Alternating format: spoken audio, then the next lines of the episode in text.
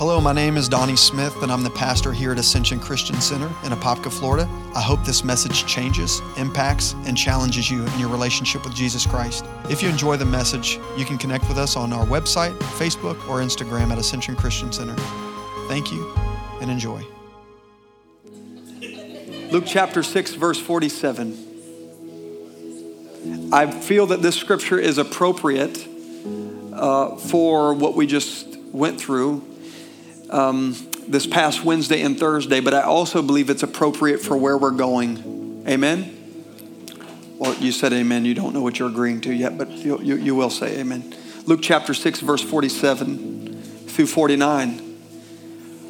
This is Jesus speaking. Everybody say, this is Jesus speaking. Thank you, sir. God bless you. Jesus said, whoever comes to me and hears my sayings and does them, I will show you whom he is like. He's like a man building a house who dug deep and laid the foundation on the rock. And when the flood arose and the streams beat vehemently against that house, it could not shake it. Look at somebody and say, do not let what's happening in this world and what will happen in this world shake your faith in Christ. Look at somebody else and say, don't let it.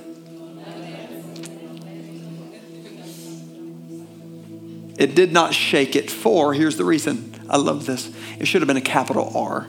For it was founded on the rock.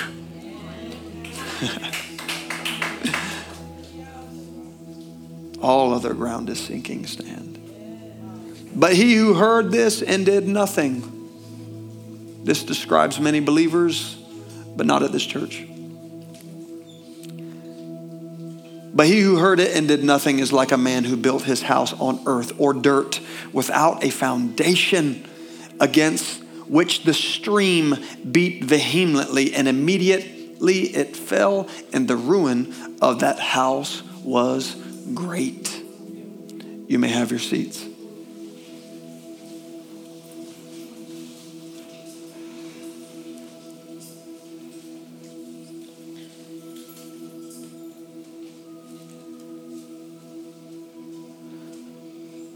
As I mentioned earlier, I felt a little bit like a loose cannon. I pray you come back.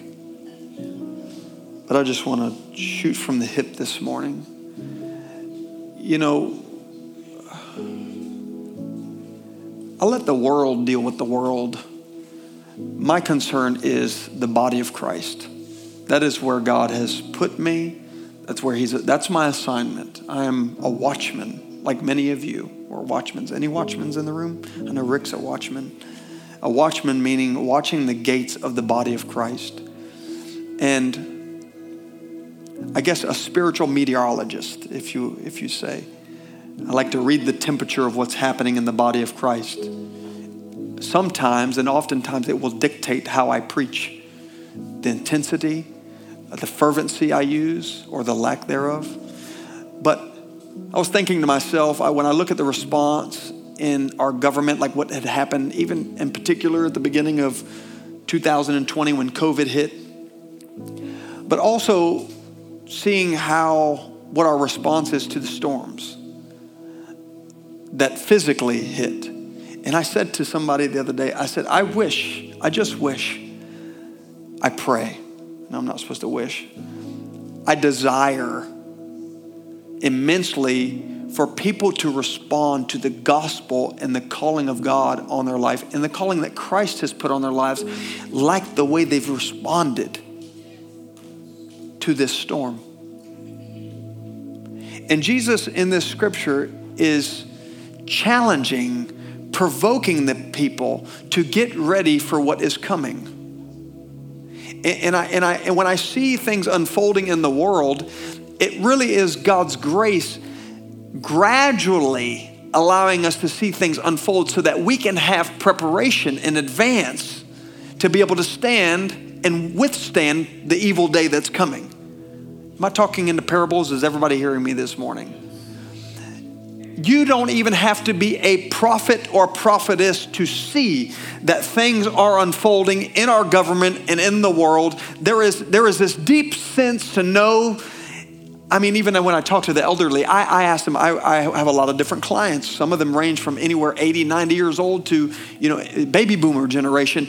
And, and all of them say this same thing. I have never seen, it was bad back then, but I've never seen it like this. I've never seen teenagers, so nothing against teenagers. I've never seen the culture acting like this, so disrespectful.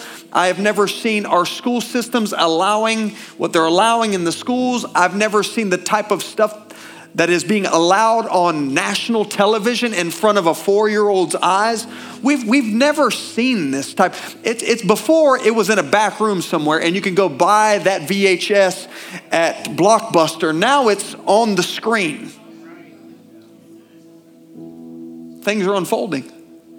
And the Bible talks about, Jesus said it like this, I must work while it is day because the night is coming where no man can work. And I am concerned for the body of Christ at this stage of where we are, because there's going to be a time when we can't work. I don't mean physically. I mean spiritually.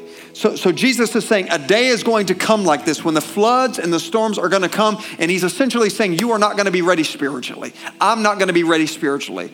It's an exhortation. It's like he gave us an advance notice that things are going to come in which you may not be prepared for. And so there's this exhortation of getting our houses in order, laying the right foundations in our lives so that when things do unfold, we are ready.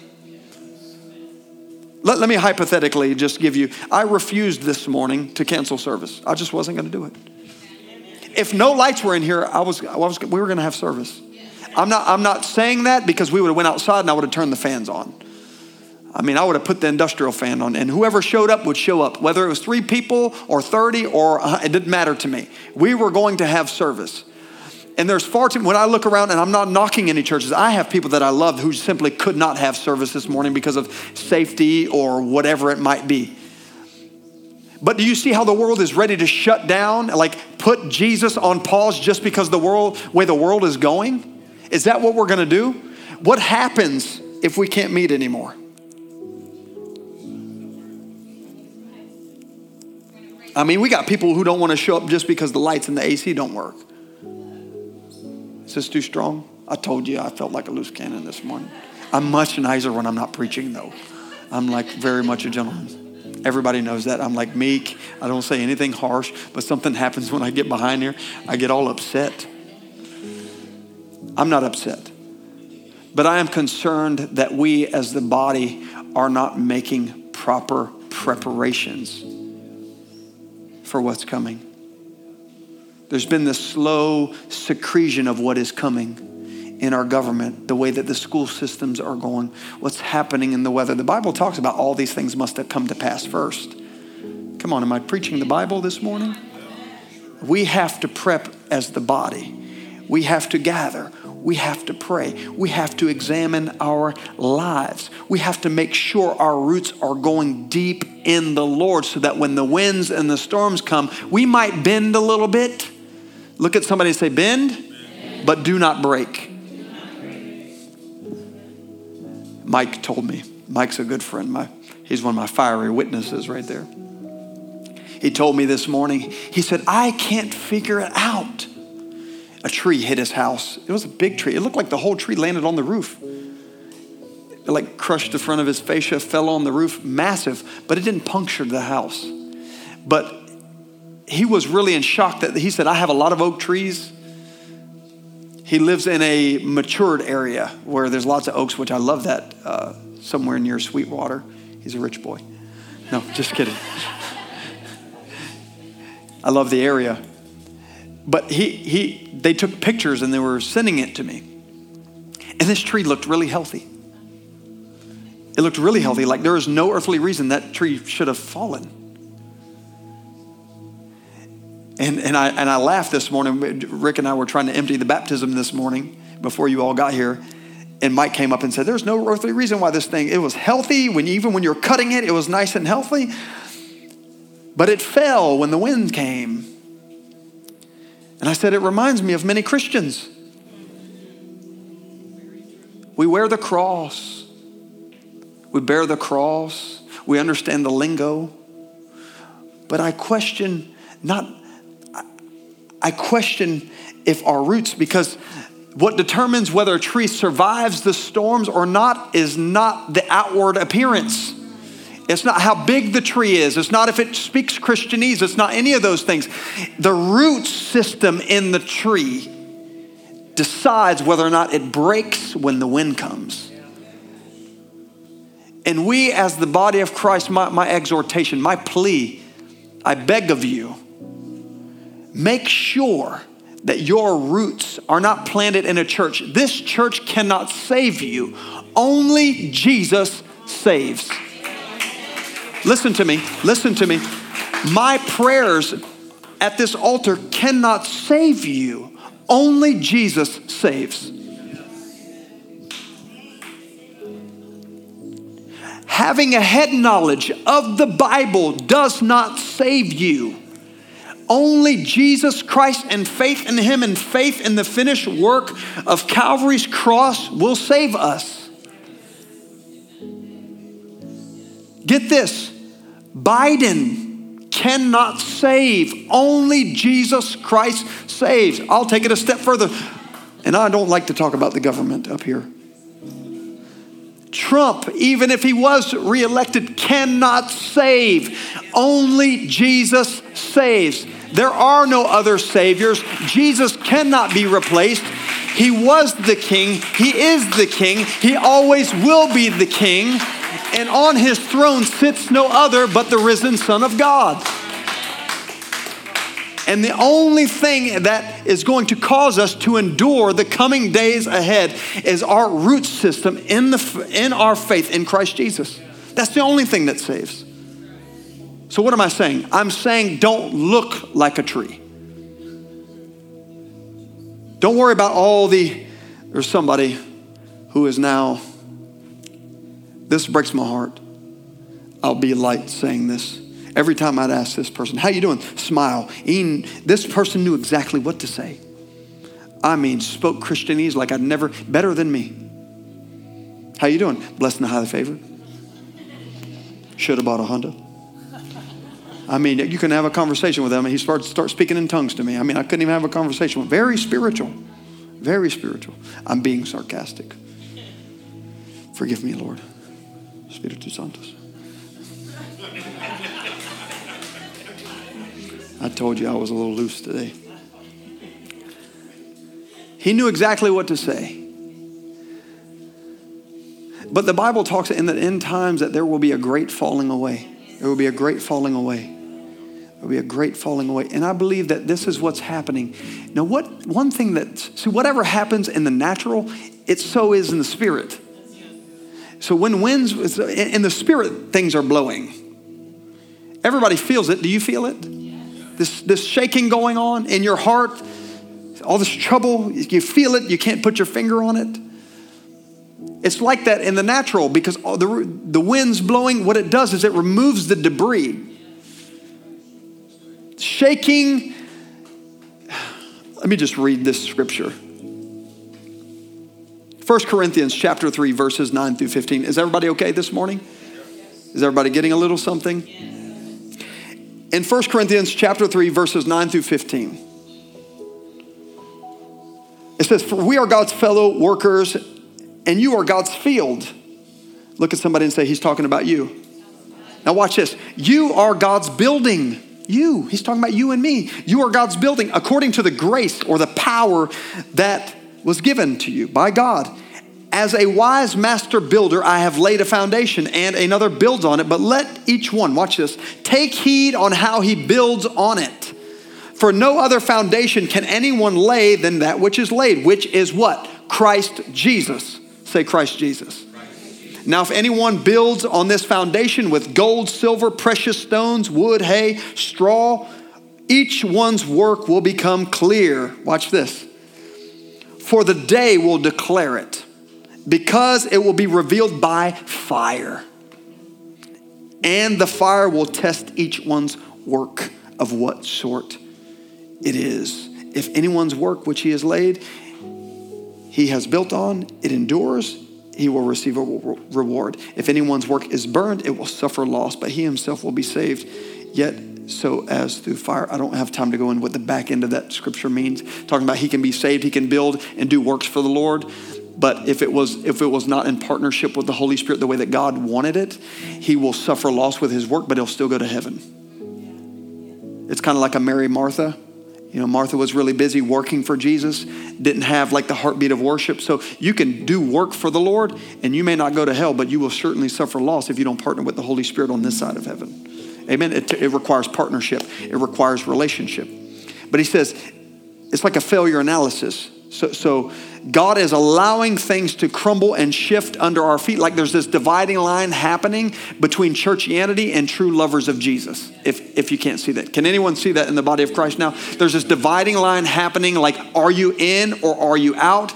You've got prophetic voices all over from pulpits. I mean, pastors are really standing up now. I see ministers standing up. Like the, the sheep from the goat are being divided. We are living in a critical day in the body of Christ. Can everybody see that?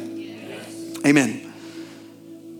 And so the Lord is allowing this sifting to take place to make sure, and even uh, to challenge our root system, to make sure we don't settle for where our roots are. Because there is always, yes, Lord, there is always a deeper, a potential to go deeper, and there's always a potential to go higher in the Lord.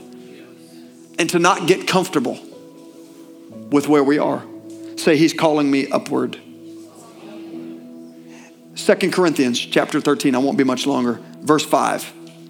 Watch what Paul, Paul the apostle says. Examine yourselves as to whether you are in the faith. Test yourselves. Do you not know yourselves? And that Jesus Christ is in you? Say, examine yourself.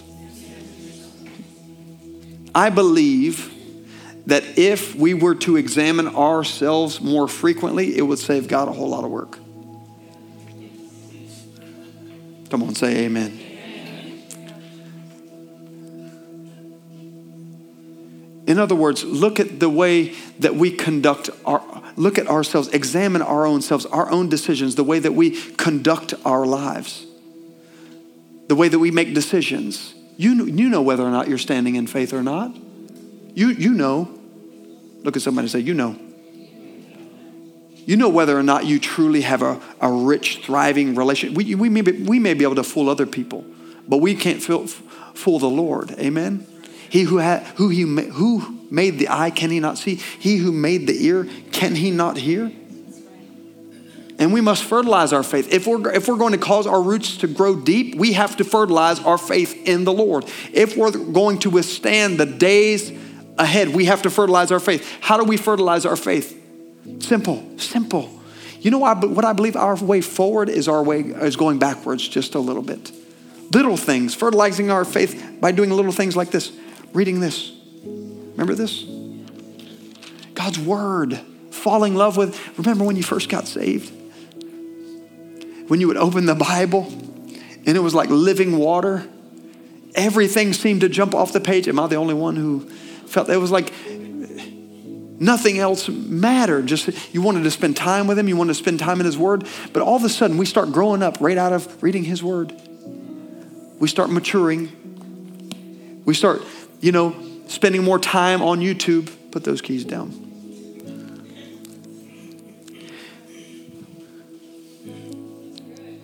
Sometimes we grow right out of relationship and intimacy with him. Did you hear what I said? Sometimes we grow not into him, but out of love, out of intimacy, out of relationship with him. And God is calling us, I believe, really back to basic Christianity. I really believe that. Prayer, fasting. That's what I wanted to tell the sages I was with yesterday. If we just simply get back in the word again, fall in love with his word again. If we want to see a generation change, just love his word, do what his word says. Whatever he says, do it. Stop trying to, you know, put all the sugar and all the toppings on all this stuff just to get people to come. Get God to come and people will come. When God comes and steps into something, people will come. I feel led to share this. There was a there was a, a revival called the Hebrides Revival. You don't hear much about it, but it was one of the most greatest awakenings. And this man of God, said he was too afraid to count the numbers of people who got saved. He was too afraid. He said, but I will say this, percentage-wise, he said seventy-five percent of the people who got touched at this three-year revival, and the place was packed night after night. I mean, the fire never went out. For three straight years, he said seventy-five percent of the people got saved before they ever made it to the doors. He said you would go, this was in nineteen fifty-seven. He said you would see people in the fields with lanterns just in crowds bowing. He said they, they felt, and they would get out of bed eleven o'clock at night when the meeting was still going on. And they said, we don't know, but we can't sleep. We're rolling it. We feel the conviction of the Lord. Now there was no, in different revivals, there are different symptoms. Okay. There wasn't any physical healings in this, but there was great repentance that happened. Altars were filled and wet with tears. seventy-five percent of the people got saved before they ever even heard the message of the gospel. Why? Because of God's glory and his presence among his people. That's a sovereign act of the Spirit of God. Somebody say, fertilize your faith. And I'll say this lastly, stand to your feet if you can.